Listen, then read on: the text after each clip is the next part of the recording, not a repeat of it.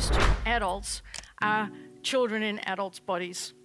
And we're still acting out our tribal cycles. And a tribal cycle is generationally what's been given to you by your parents and by their parents and their parents, as this is how we do it around here.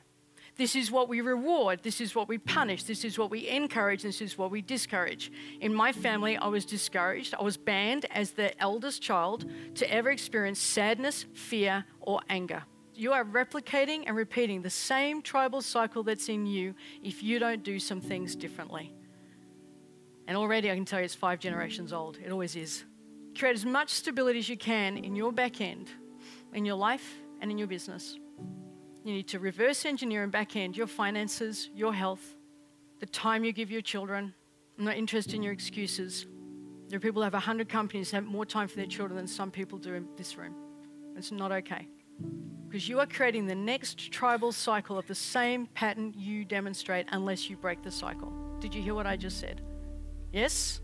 creating stability so your children know when dinner is, they know when dad's coming home they know what mood they're going to be in. So manage your mood when you walk in the door.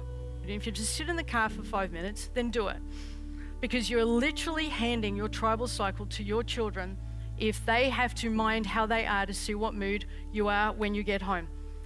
That cliche, let's see what mood your dad is when he gets home and then we'll ask him. That should never be said in your family.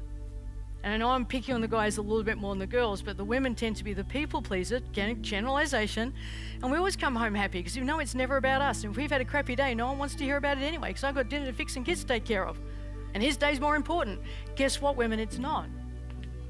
The day I said to my husband, My day is as important as yours, everything changed. My feelings matter as much as yours. Your anger does not trump my sadness. And men, you use anger to trump sadness too much with women. It's not okay. And if you don't break that cycle, it just perpetuates. It has consequences, serious consequences. And that's what you're taking into your business. I've got my family under control. Now I can go do the same thing at work. And you call that joy? You call that living? You call that meaning? F off. We know the truth. Can I have a hell yeah? Hell yeah.